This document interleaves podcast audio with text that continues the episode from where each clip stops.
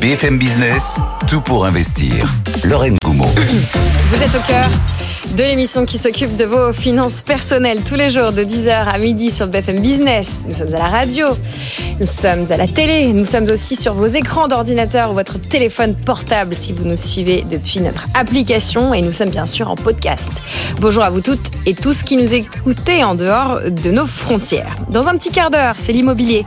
On va prendre des nouvelles du moral des agents immobiliers. Comment vont-ils? Comment vont-elles? Nous saurons euh, tout euh, de leur morale dans quelques minutes. On va se poser la question de la réforme de la fiscalité du patrimoine. Oui, dans un pays où le patrimoine prend de plus en plus d'importance et où l'on hérite de plus en plus tard, cette question de la fiscalité des transmissions doit peut-être être repensée. On verra ça avec notre avocat Olivier Jeanneret de chez Arsène. Et puis aujourd'hui, on investira dans l'or. Tous les analystes s'attendent à voir de nouveaux plus hauts en 2024. JP Morgan table même sur un objectif de cours au-delà des 2300 dollars de l'or. Quelle perspective pour le, métal blanc, pour l'or, alors que la campagne américaine a démarré et que eh bien, sa hausse est souvent liée à la campagne américaine. Au programme, il y a aussi vous. Vous êtes très nombreux à nous écrire depuis ce matin. Merci à toutes et tous pour vos messages. Vous continuez à nous écrire. Vos questions, on prend celles qu'on peut traiter pendant l'émission. Les autres, elles viennent alimenter notre pompe à questions, comme celle de Sylvie qui nous demande de parler jeudi dans la séquence sur les ETF, sur les trackers euh, des ETF euh, e Smart Beta les ETF Smart Beta. On tâchera d'en parler de ces ETF, comment investir dans les ETF Smart Beta et à quoi ça sert? Pourquoi pas? On fera ça jeudi, chère Sylvie. D'ici là, vous continuez à nous écrire sur LinkedIn aussi, je vous lis en message privé. Je vous confie à Stéphanie Colo pour l'information économique. BFM Business, l'info éco, Stéphanie Colo. Et elle a une, la réindustrialisation du pays ralentit, ça reste positif en 2023, mais avec 130 ouvertures d'usines pour 107 fermetures, le solde se réduit. Côté création d'emplois industriels, leur nombre a diminué d'un tiers l'an dernier. On passe de 121 000 créations nettes en 2022 à 81 000 en 2023. Écoutez David Kousker, le fondateur du cabinet Trendéo en charge de cette étude. Si la tendance continue, effectivement, on passera en, négatif euh, en 2024. Et ça baisse des deux côtés. C'est-à-dire que euh, il y a un petit peu plus de fermeture d'usines et vous avez cité euh, l'usine Lacroix ce matin, qui, est, un bon exemple de, de, ce qui se passe quand l'économie se tend avec des grands groupes qui rationalisent. C'est pas encore le niveau de 2009, mais ça monte un petit peu.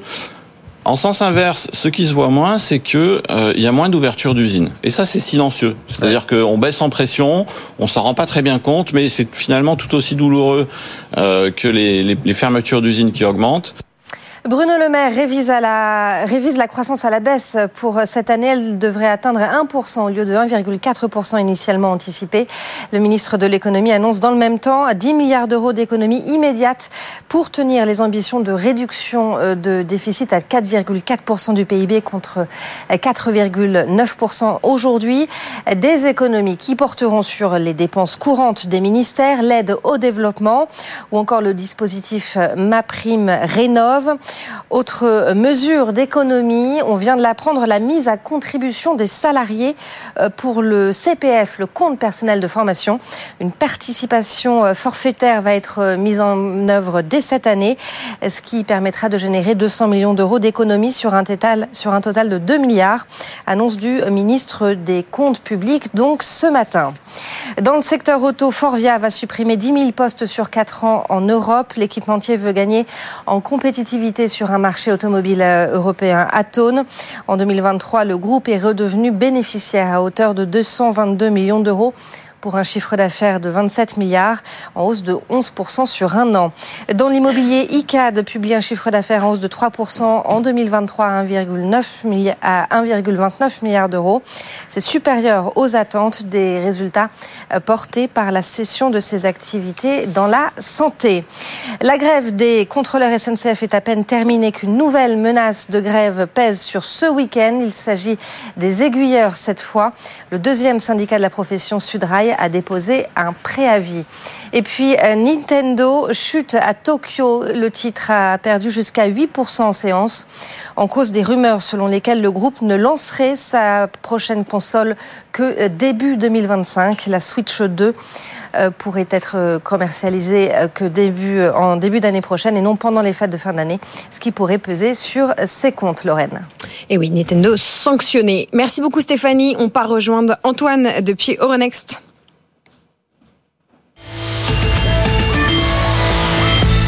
Et cher Antoine, toujours euh, une légère baisse ce matin à la bourse de Paris. Petit pullback. On n'est plus vraiment dans les records de la semaine dernière là. Oui, on temporise un petit peu. Alors quoi de plus normal? C'est vrai qu'après avoir touché les 7800 points lors de la séance de vendredi, les choses se calment un petit peu. On a un CAC 40 qui recule de 0,38%. 7739, on reste quand même bien à portée hein, de, cette, de cet objectif hein, de, battre de nouveaux records. On est en baisse de 0,28% pour le DAX à Francfort, moins 0,31% pour l'Eurostock 50. Assez peu de mouvement. La tendance, elle reste à peu près cohérente depuis euh, l'ouverture. Euh, le marché est calme. Pourquoi? Bah, Tout simplement parce que Wall Street sera fermé cet après-midi. Ce sera le President's Day et donc pas de cotation sur la place américaine. Donc déficit de volume, pas euh, déficit d'actualité. C'est vrai que euh, la semaine est relativement calme puisque tout sera concentré autour de jeudi avec euh, l'essentiel des indicateurs macroéconomiques et des résultats d'entreprise qui seront vraiment centrés sur, sur la journée de, de jeudi. malgré tout, on a quand même quelques résultats qui font réagir, notamment ceux de Forvia qui gagne 2,5% à 16,47 euros. De bonnes performances, mais aussi l'annonce d'un plan de compétitivité de 10 000 suppressions de postes. Alors, bien évidemment, ça provoque des arbitrages. Pour l'instant, ça se passe à la hausse. Et puis on se concentre sur toutes les publications à venir et on voit que les investisseurs commencent à placer leurs billes. Danone gagne 0,31% à 61,49. On a Engie aussi plus 0,24% à 14,36 euros. Hors indice, on a aussi une belle hausse de Fnac Darty, plus 3,3% à 24,20 euros. Tous ces groupes publieront leurs chiffres euh, cette semaine. Et puis les baisses euh, du moment, Thales qui recule de quasiment 3%, à moins de 2,92 à 136,55. On a Legrand qui subit des prises de profit après sa belle performance de la semaine dernière. Le titre perd 2%, 90,10 et Alstom moins 88 à 11,48 euros. Le CAC donc moins 0,38, 7738 points et l'euro 1,0776 Lorraine. Merci Antoine pour ce tour d'horizon. On va parler de votre histoire, enfin c'est l'heure de votre histoire et on va parler industrie. Tout pour investir, l'histoire d'Antoine. Et eh oui, l'industrie cheville ouvrière de ces performances du CAC qu'on commente au fil des jours. Euh, vous nous dites que voilà, l'industrie nous permet d'avoir des belles performances, mais, mais, mais, il y a des conséquences. Expliquez-nous. Absolument, et on en parle depuis ce matin. Euh, les conséquences, c'est quoi? C'est euh, bah, tout ce dossier autour de la désindustrialisation mm. du pays. Alors ça peut paraître paradoxal.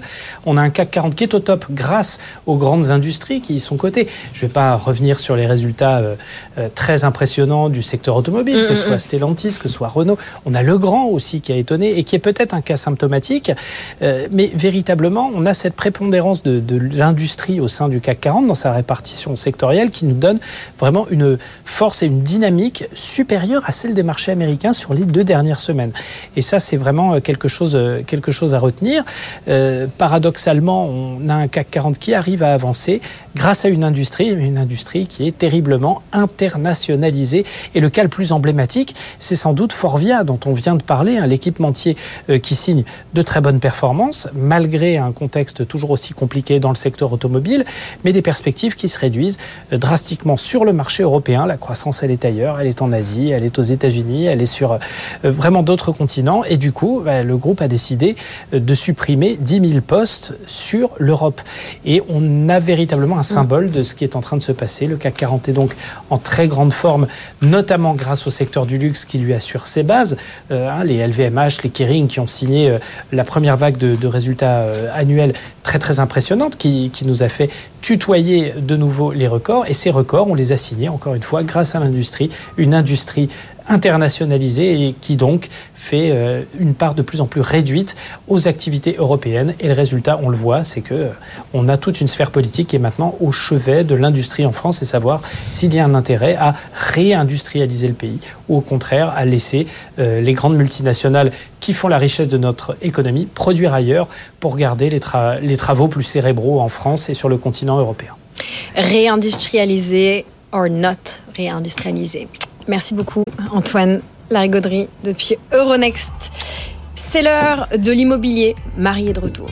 Juste après une petite pub. À tout de suite. Tout pour investir. La place de l'IMO. La place de l'IMO centrale tous les jours dans Tout pour investir. Marie Cœur de Roi est parmi nous. Bonjour Marie. Bonjour Lorraine, bonjour à tous. Nous ne sommes pas seuls, on va accueillir notre invité dans quelques minutes, mais je voudrais quand même d'abord euh, demander à Marie son avis sur le coup de rabot fait sur ma prime rénov pour pouvoir, vous savez, trouver ces 10 milliards d'euros. Bruno Le Maire rabote, lui, son équipe et le gouvernement, et ma prime rénov se prend un petit coup de rabot. Oh, un petit milliard en moins comme ça. Hein. non, ce qui est assez drôle, euh, c'est quand même ils avaient annoncé, le gouvernement avait annoncé euh, tambour battant qu'ils allaient augmenter, euh, et c'était dans le cadre du budget pour 2024, d'1,6 milliard le budget total alloué à ma prime rénov en nous disant que vous voyez, on met le paquet pour soutenir la rénovation énergétique, tout ça, tout ça. Et puis bim, bah voilà, comme une fois, bon, j'ai envie de dire dès qu'on fait des économies, ça tombe sur le pôle logement ou hmm. rénovation, bah bim, un milliard de moins, ça reste donc 600 millions de plus quand même, hein, puisqu'on était à plus 1,6 dans le budget 2024, on retire un milliard. Si mes calculs sont bons, ça fait 600 millions de plus. Le fait est qu'on avait vu les chiffres de l'ANA pour l'année 2023 euh, qui montraient que finalement on était en légère baisse euh, en termes de rénovation globale. Donc bon, bah, peut-être qu'il se colle aussi euh, à ça. C'est un peu dommage à chaque fois de nous expliquer qu'on est pressé par le temps, qu'on a des obligations de rénovation, en particulier pour les propriétaires bailleurs, qui, je le rappelle, hein, n'ont plus que moins de 10 mois aujourd'hui. On a un décompte. voilà, on a un décompte. Ah, c'est vrai? Oui. Ah, je suis trop contente, mes vacances ont fait du bien. Euh, donc voilà, donc c'est un peu dommage d'essayer de tordre le bras aux propriétaires bailleurs qui seraient un peu euh, gênés pour faire euh, les travaux et ne pas leur accorder un maximum d'argent public pour les aider à faire ces travaux de rénovation énergétique. Maintenant, j'ai envie de dire rien de nouveau sous le soleil. Quand il y a un plan d'économie, c'est soit le logement, soit la réno qui passe en premier. C'est le cas de nouveau cette année, donc voilà.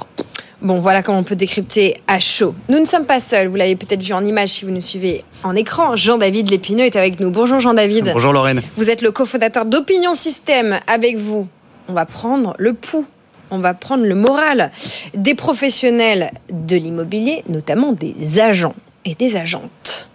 En un mot, Comment ça va Exactement. Et eh bien, écoutez, le moral des agents immobiliers, euh, on en parle depuis euh, depuis un petit moment. Euh, on a vu cette cette crise qui s'est installée.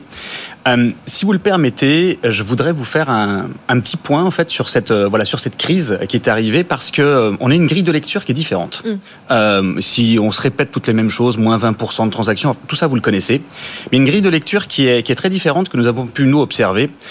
2016, nous sommes en 2016, 850 000 transactions immobilières, euh, les médias s'emportent, le marché est euphorique, euh, c'est un truc incroyable, euh, l'immobilier décolle. 2023, 870 000 transactions, c'est le drame, c'est la chute, c'est la crise.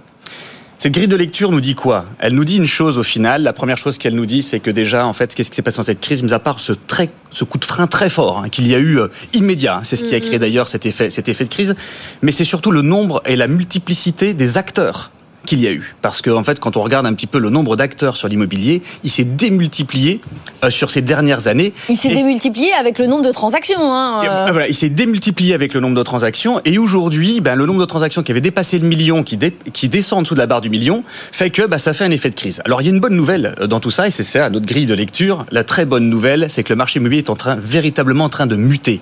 Si on regarde sur le métier, il y a une bonne nouvelle pour le métier, c'est que si nous regardons ça, eh bien aujourd'hui, les agents immobiliers et tous ceux qui redémarrent dans cette crise, eh bien, sont des agents immobiliers aujourd'hui euh, qui euh, appliquent ce qu'on appelle les fondamentaux de leur métier. Donc, nous sommes très très loin de pouvoir ubériser l'immobilier, parce qu'on en avait parlé pendant il y a quelques années de pouvoir les ubériser. Aucun dispositif digital aujourd'hui ne les sort de la crise, mis à part l'humain. La deuxième bonne nouvelle, c'est comme on est sur une crise des fondamentaux, eh bien, et puis qu'il y a un nombre d'acteurs, et puis à par moment on disait il y a la guerre entre les agences et les mandataires, en tout cas ils sont tous bien présents, et maintenant on est sur une somme d'individus. Donc c'est ce qui est en train d'évoluer, on est sur une somme d'individus. Et la guerre et cette crise des fondamentaux, cette guerre va se gagner par l'excellence.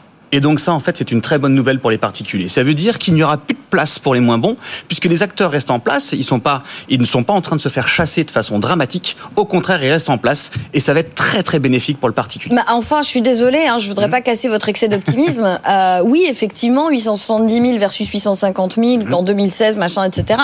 Mais comme vous le disiez, le problème, c'est pas le niveau, c'est la rapidité du basculement. C'est-à-dire qu'on l'a dit sur les taux d'intérêt, c'est la même chose. Des taux à 4%, euh, historiquement, c'est plutôt correct, c'est pas, c'est pas dramatique. Euh, mais ce qui nous a euh, choqué et ce qui a bouleversé le marché du crédit IMO, c'est pas qu'on passe de 1 à 4, mhm. c'est qu'on passe de 1 à 4 en l'espace de quelques mois. Quoi. Donc, euh, malgré tout, il y a quand même cette rapidité du basculement de ce marché qui potentiellement peut faire peur aux agents immobiliers. On a beaucoup parlé notamment des fermetures, euh, des, des, des, plans de licenciement. Euh, euh, vous pouvez pas me dire aujourd'hui à date que les agents immobiliers sont optimistes Alors ils sont pas. Euh, les agents immobiliers en fait sont mitigés. Euh, si on regarde notre si on regarde notre enquête, 52% sont plutôt optimistes, hmm. ce qui veut dire que 48% sont pessimistes. ça dépend quand voilà, ça dépend. Hein. Voilà, ça dépend. Ça dépend du regard que nous avons. Mais en tout cas, avec la grille de lecture que je viens de, de vous donner, mais en tout cas votre ce que, ce que vous venez de dire est parfaitement voilà parfaitement vrai. Il y a eu un très gros coup de frein très fort.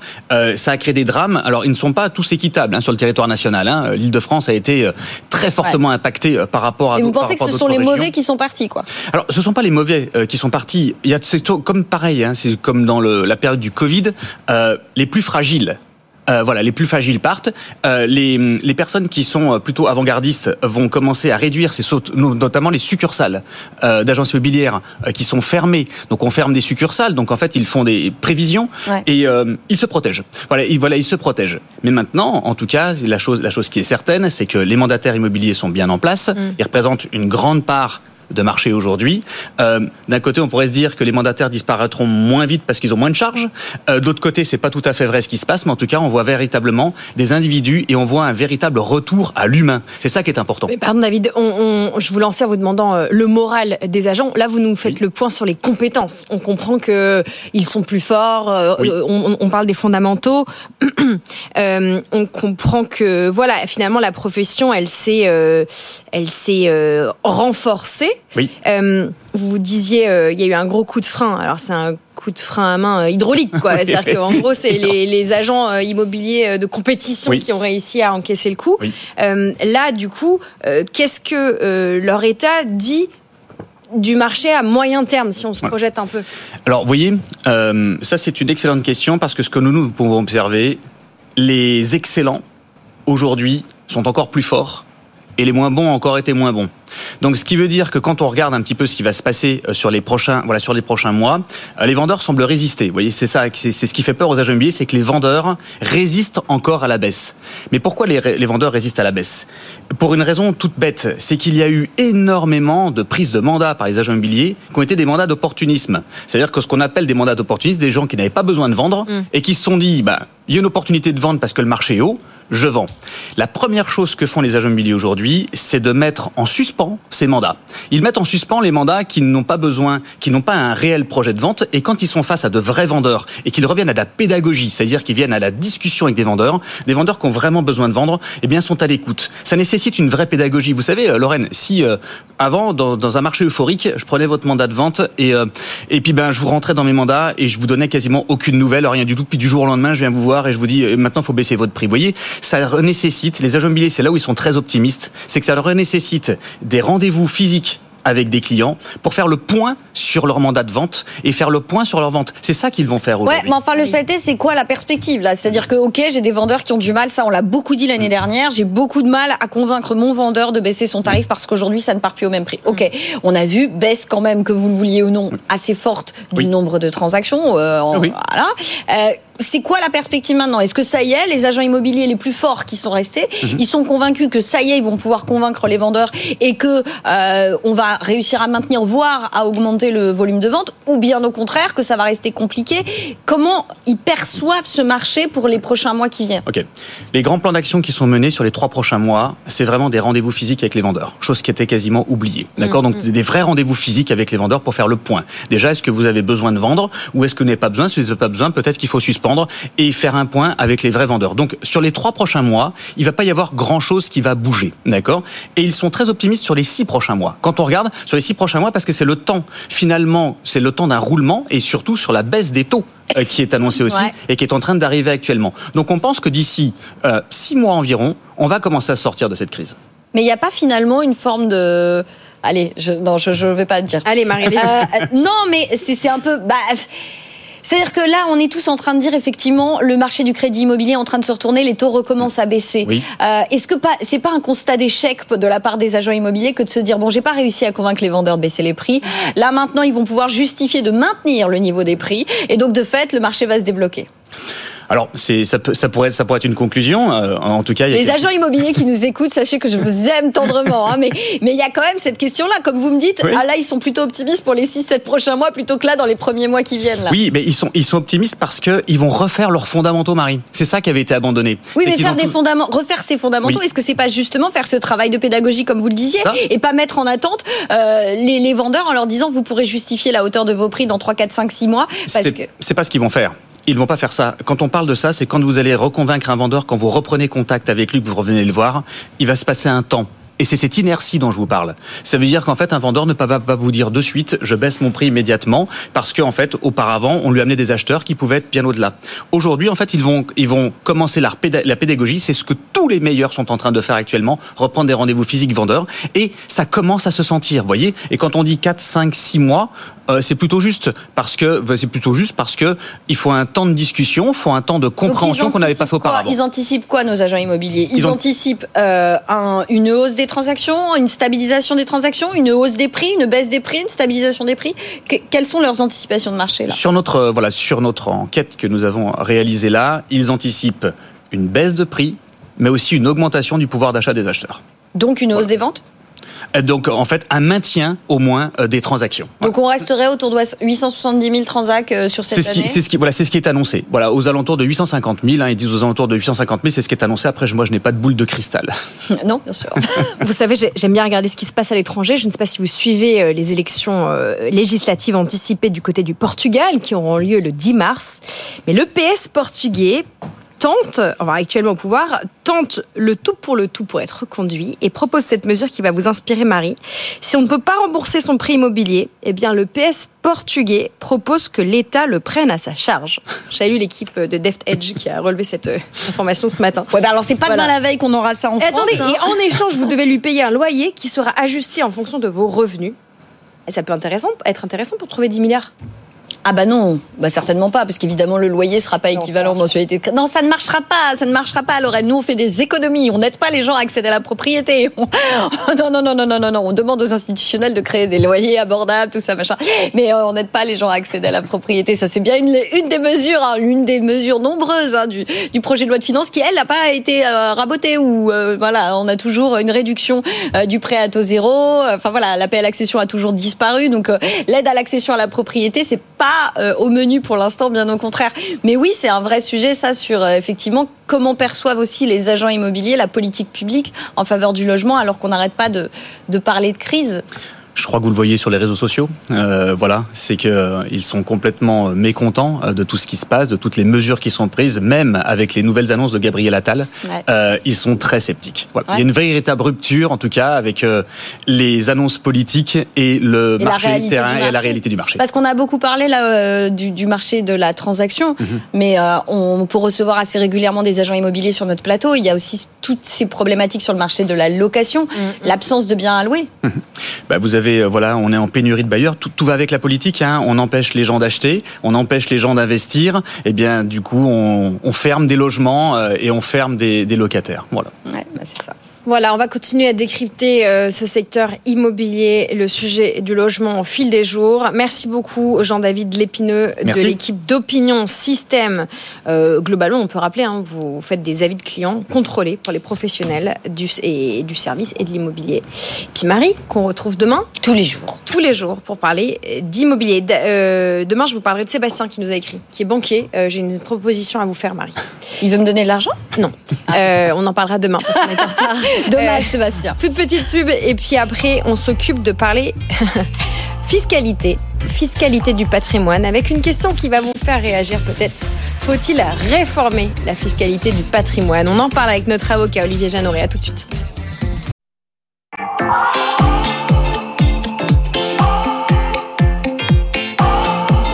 BFM Business, tout pour investir. Lorraine Goumeau.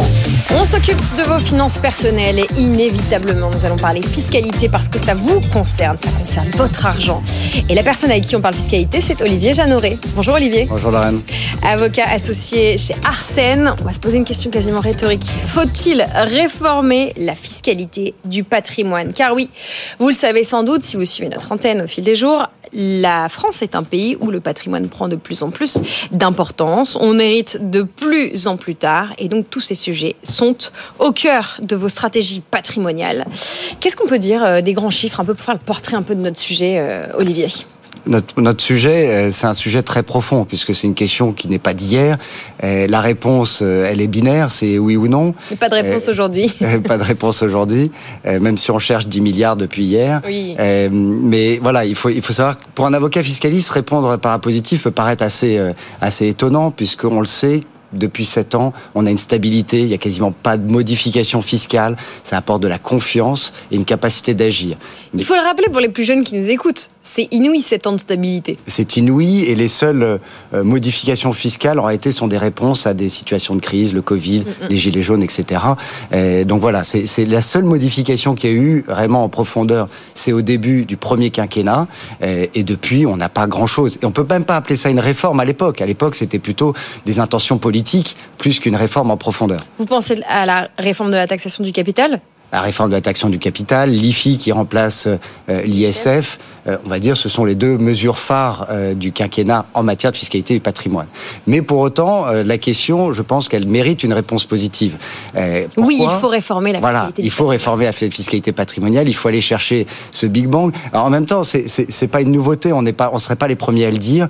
on a eu beaucoup de rapports ces dernières années, le rapport Tirol-Blanchard, du CAE, le Conseil d'analyse économique, au niveau international de l'OCDE pour aller toucher les droits des successions, euh, notamment. On a des émissions euh, télévisées. Elise Lucet, en novembre dernier, euh, pour aller chercher une catégorie de population en particulier.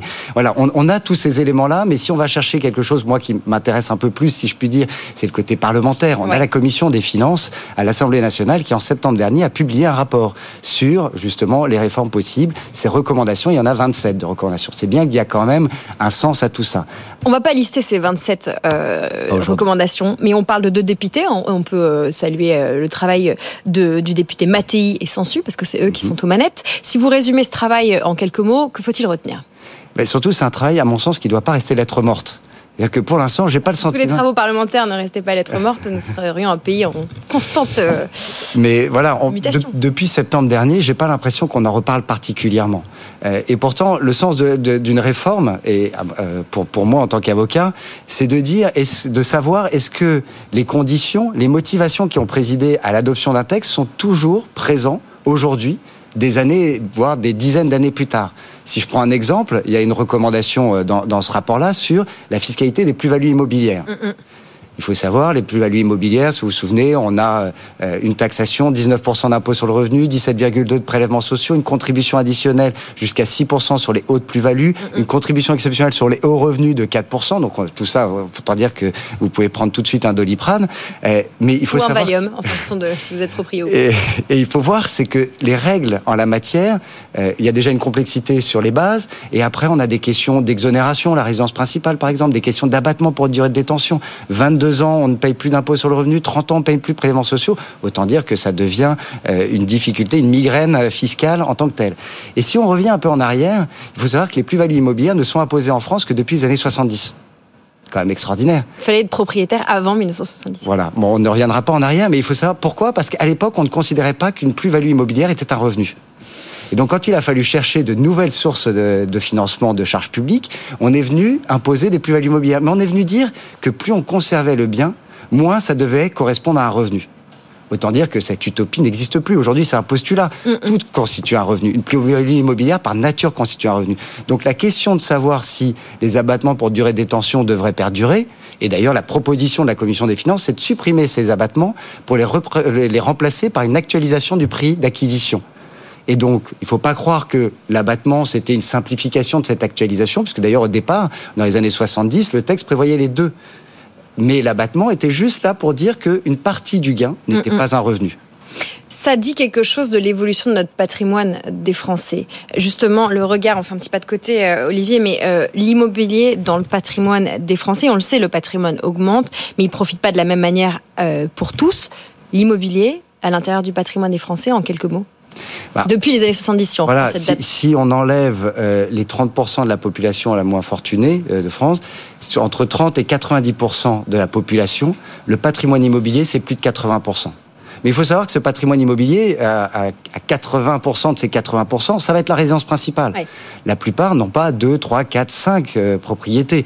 On arrive à un nombre important quand on est sur la tranche la plus importante, naturellement, euh, des fortunes en France. Donc c'est pour ça aussi d'aller chercher une imposition euh, et de retirer ces abattements. Il faut savoir, l'abattement pour durée de détention n'est rien d'autre qu'une niche fiscale. Donc il faut aussi savoir si cette niche est toujours pertinente. Certains l'ont chiffré, la commission des finances a chiffré à 3,6 milliards d'euros par an. Alors ça fait un tiers de ce qui est recherché depuis hier, mais il faut savoir que l'IFI, par exemple, ne rapporte que 2,5 milliards. Et on sait que l'IFI pose un certain nombre de problèmes d'application. Dans la réforme, la réforme, il faut aller questionner les niches, c'est certain. Il faut aller questionner les impôts qui sont potentiellement iniques. Je pense à des droits de partage qui n'ont plus vraiment lieu d'être. Rappelez-nous ce que c'est que le droit de partage. Le droit de partage, c'est par exemple quand vous avez un divorce, les personnes se séparent, elles vont se répartir le patrimoine qu'elles ont en commun. Et lorsqu'on répartit ce patrimoine qu'elles ont en commun, il y a 1,1% qui part à l'État. Comme ça. Comme ça. Est-ce que c'est vraiment logique? Est-ce qu'il y a une logique économique, une logique ah bah de oui, avec la hausse des divorces, là, il y a une logique économique. Voilà, mais bon, à l'époque, c'était pas, c'était pas le point.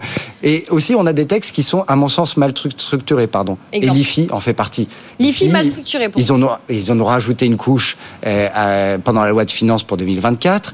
Euh, cette couche-là vient créer plus de euh, trou supplémentaire et d'opportunités qu'elle ne vient répondre à, des difficultés mm, mm. réelles. On a tout un, jeu euh, de gestion de la déductivité des dettes en matière d'IFI. Et d'ailleurs, pourquoi l'IFI est mal structuré C'est que même la Cour des comptes le, le pointe du doigt elle pousse l'administration fiscale à aller contrôler davantage l'impôt sur la fortune immobilière, plus sous l'angle simplement des valeurs, qui sont entre guillemets faciles à contrôler, mais sous l'angle réellement du, dispositif lui-même. Et donc si l'administration fiscale a du mal à contrôler cela, c'est bien que le texte est mal structuré. Entendu. Vous nous parlez euh, des travaux de la mission d'information euh, de deux députés, euh, qui est déjà d'ailleurs consultable, que vous pouvez trouver en ligne, chers auditeurs, auditrices. L'idée, c'est en fait de réformer cette fiscalité du patrimoine pour qu'elle soit plus en adéquation avec nos besoins contemporains, pour le dire un peu simplement. Quels sont nos besoins contemporains les plus prégnants selon vous? Alors, les, besoins, si on regarde en fiscalité, c'est de savoir qu'est-ce qu'on va les taxer. Est-ce que c'est un revenu? Est-ce que c'est une richesse? Est-ce que c'est ni l'un ni l'autre? Est-ce que c'est une consommation aussi? Donc on a la TVA d'un côté, on a les impôts sur le revenu de l'autre, on a les droits de donation et droits de succession. Et on voit, en réalité, c'est que tous ces pans-là sont discutés.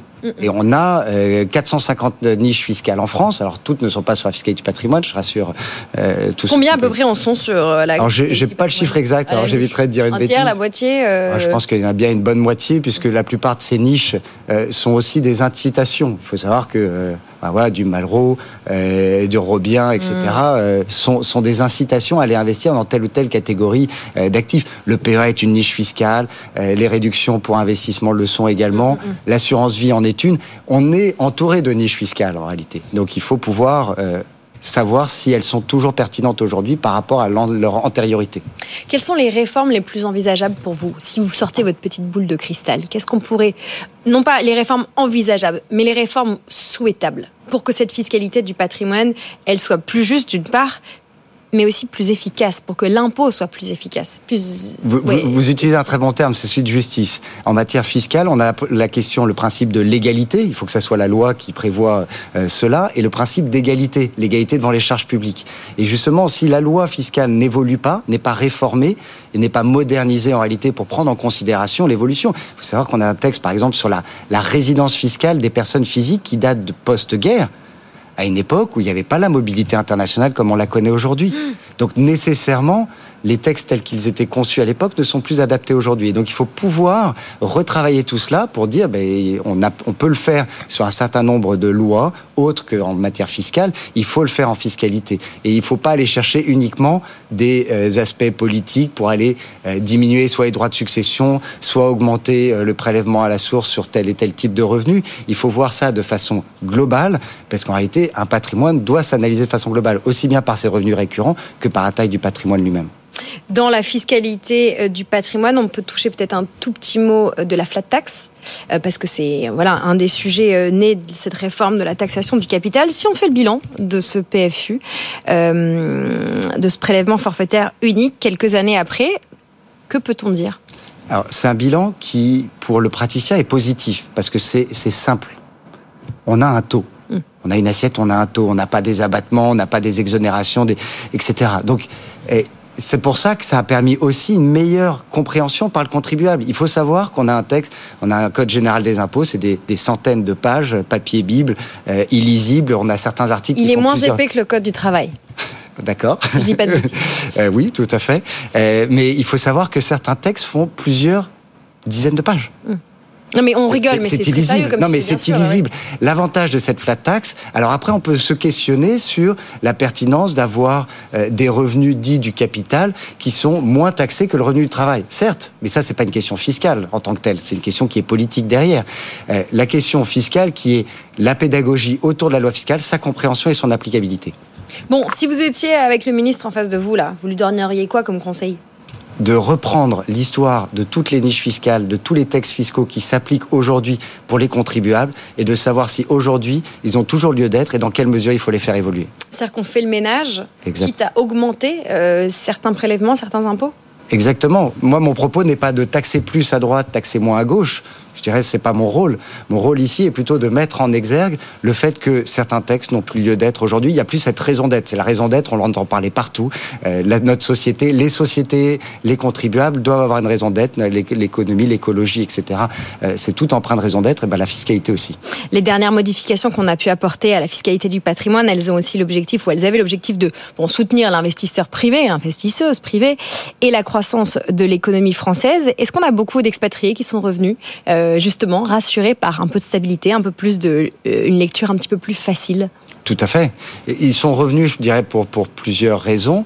Euh, déjà, plus de lisibilité, cette confiance dans l'avenir par des absences d'évolution annuelle. la question de l'exit tax et de l'IFI est aussi un sujet qui a permis ce retour en, en France d'un certain nombre d'exilés. Bon, le plus gros chantier concernant la fiscalité du patrimoine, là, si on est en début d'année, si on doit identifier un chantier principal, lequel serait-il? Alors, il y a un chantier dont on parle toujours et qui n'est pas encore vraiment abordé, euh, c'est celui des droits de succession et des droits de donation. Euh, tout le monde en France, et d'ailleurs même le, Conseil d'analyse économique a, fait ses études, Tyrol, Blanchard ont fait leurs études pour dire que ce sont des impôts qui sont mal compris et qui ne sont pas acceptés par toutes les tranches de la population. C'est même pas une question de taille de, patrimoine en, en question. Euh, pourquoi? Parce qu'encore une fois, on a une taxation avec un taux qui est extrêmement élevé un des plus élevés des pays de l'OCDE, 45%, mm. et avec des gruyères dans tous les, avec des trous de gruyère dans tous les, dans tous les sens. Et donc, ça rend le texte illisible, ça rend cette imposition illisible, et donc on est toujours dans cette recherche de justice, d'équité, d'égalité, et là on ne l'a pas. Vous le rappelez, hein, les donations et les successions qui en France sont l'objet euh, de prélèvements euh, particulièrement importants. La France euh, est leader en Europe, si je peux dire, sur en moyenne les prélèvements. La fiscalité du patrimoine en France, c'est presque 120 milliards d'euros en 2022. Voilà ce qu'on pouvait dire sur faut-il réformer euh, la fiscalité du patrimoine. La réponse d'Olivier Jeanneret, c'est oui. Vous voulez participer au débat, vous voulez réagir à cette séquence, vous n'hésitez pas à nous écrire direct à bfmbusiness.fr ou vous m'écrivez aussi sur LinkedIn en message perso. Je vous lis ce sujet de la fiscalité du, du patrimoine. On continue à le filer euh, au fil des émissions, à le filer dans la plupart de nos émissions. Merci beaucoup Olivier pour votre regard sur euh, ce thème. Nous allons continuer à parler de patrimoine, peut-être, qui vous concerne. Si vous détenez de l'or ou si vous investissez dans l'or, on va faire le point sur euh, l'or, hein, qui euh, a connu une performance de plus 0,8% en janvier. Et tous les analystes qui sont d'accord pour prévoir de nouveaux records pour 2024. Objectif 2300 dollars l'once d'après JP Morgan. On en parle dans quelques secondes. À tout de suite. Tout pour investir. Investir autrement. investir dans l'or, dans le métal jaune. C'est ça le sujet de notre dernière séquence dans Tout pour investir. Laurent Schwartz est parmi nous. Bonjour Laurent. Bonjour Lorraine. Vous êtes président du comptoir national de l'or. À l'heure où on se parle, l'once d'or se négocie autour de 2031 dollars. On va faire le point sur ce que fait l'or, parce que la première fois qu'on s'est vu au début de la saison de Tout pour investir, c'était euh, malheureusement le début de la situation entre Israël et Hamas. Euh, entre-temps, la situation géopolitique ne s'est pas améliorée. Nous sommes en pleine année électorale. Bref, l'or va un peu nous servir de thermomètre, j'ai l'impression, cette année. Thermomètre économique. C'est un thermomètre. Euh, le cours de l'or évolue en fonction des tensions internationales aussi, pas que. Et effectivement, euh, l'actualité internationale, les facteurs géopolitiques viennent soutenir le cours de l'or. On le sait soutenu. On a passé le cap des 2000 en fanfare il y a quelques mois. Là, actuellement, euh, on vient de le dire, il est toujours au-dessus des 2000. Les analystes, tous, hein, si on liste les 25 euh, qui envoient au chapitre sur le sujet, les 25 sont d'accord que l'or devrait euh, de nouveau connaître des plus hauts cette année. JP Morgan vise sur le cap symbolique des 2300 dollars. Expliquez-nous ce que ça veut dire pour là, ceux et celles qui nous écoutent qui n'ont aucune idée à combien cote l'or. Aujourd'hui, l'or euh, cote à 2020 dollars l'once, ça fait 60 217 euros le kilo. C'est euh, en euros que l'on regarde nous en France le cours de l'or, mais c'est vrai qu'il est libellé en, dollars sur les marchés financiers. Euh, les 25 analystes que l'on a étudiés euh, sont unanimes. Le cours de l'or va augmenter. Alors JP Morgan et, et ceux qui euh, et, et, sont les analystes qui euh, sont les plus bullish, les plus positifs sur l'or puisqu'ils envisagent 2300 dollars l'once en 2025. mais de nombreux autres analystes voient le cours de l'or augmenter et continuer d'augmenter en 2024.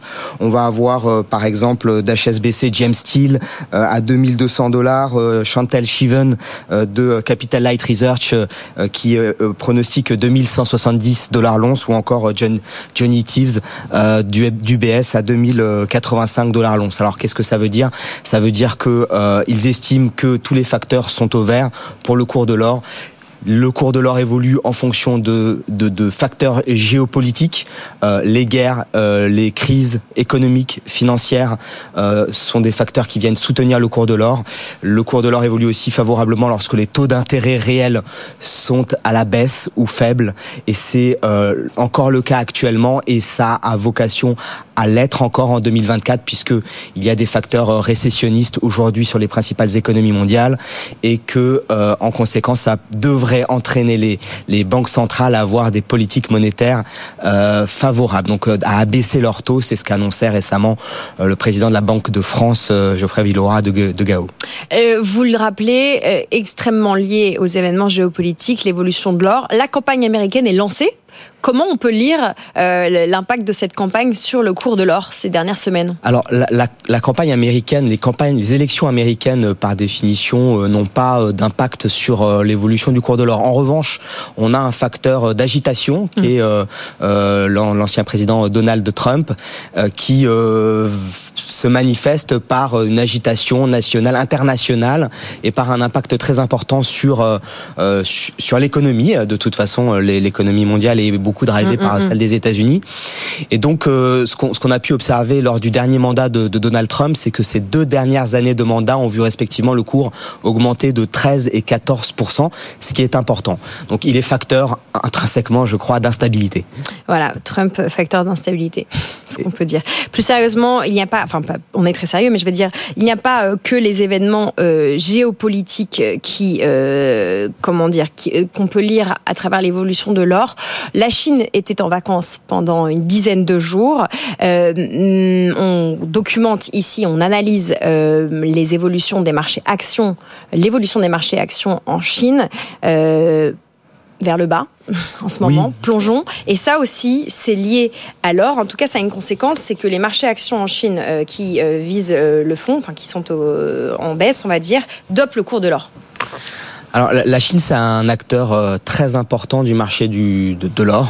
Euh, c'est le principal producteur et principal consommateur d'or au monde, notamment euh, du fait de euh, son, son appétence, l'appétence de sa population pour la bijouterie. Mm, mm, mm. la bijouterie, c'est la, la moitié de la consommation d'or dans le monde et l'Inde et la Chine sont représentent les deux tiers de cette consommation euh, de, de, de, la bijouterie.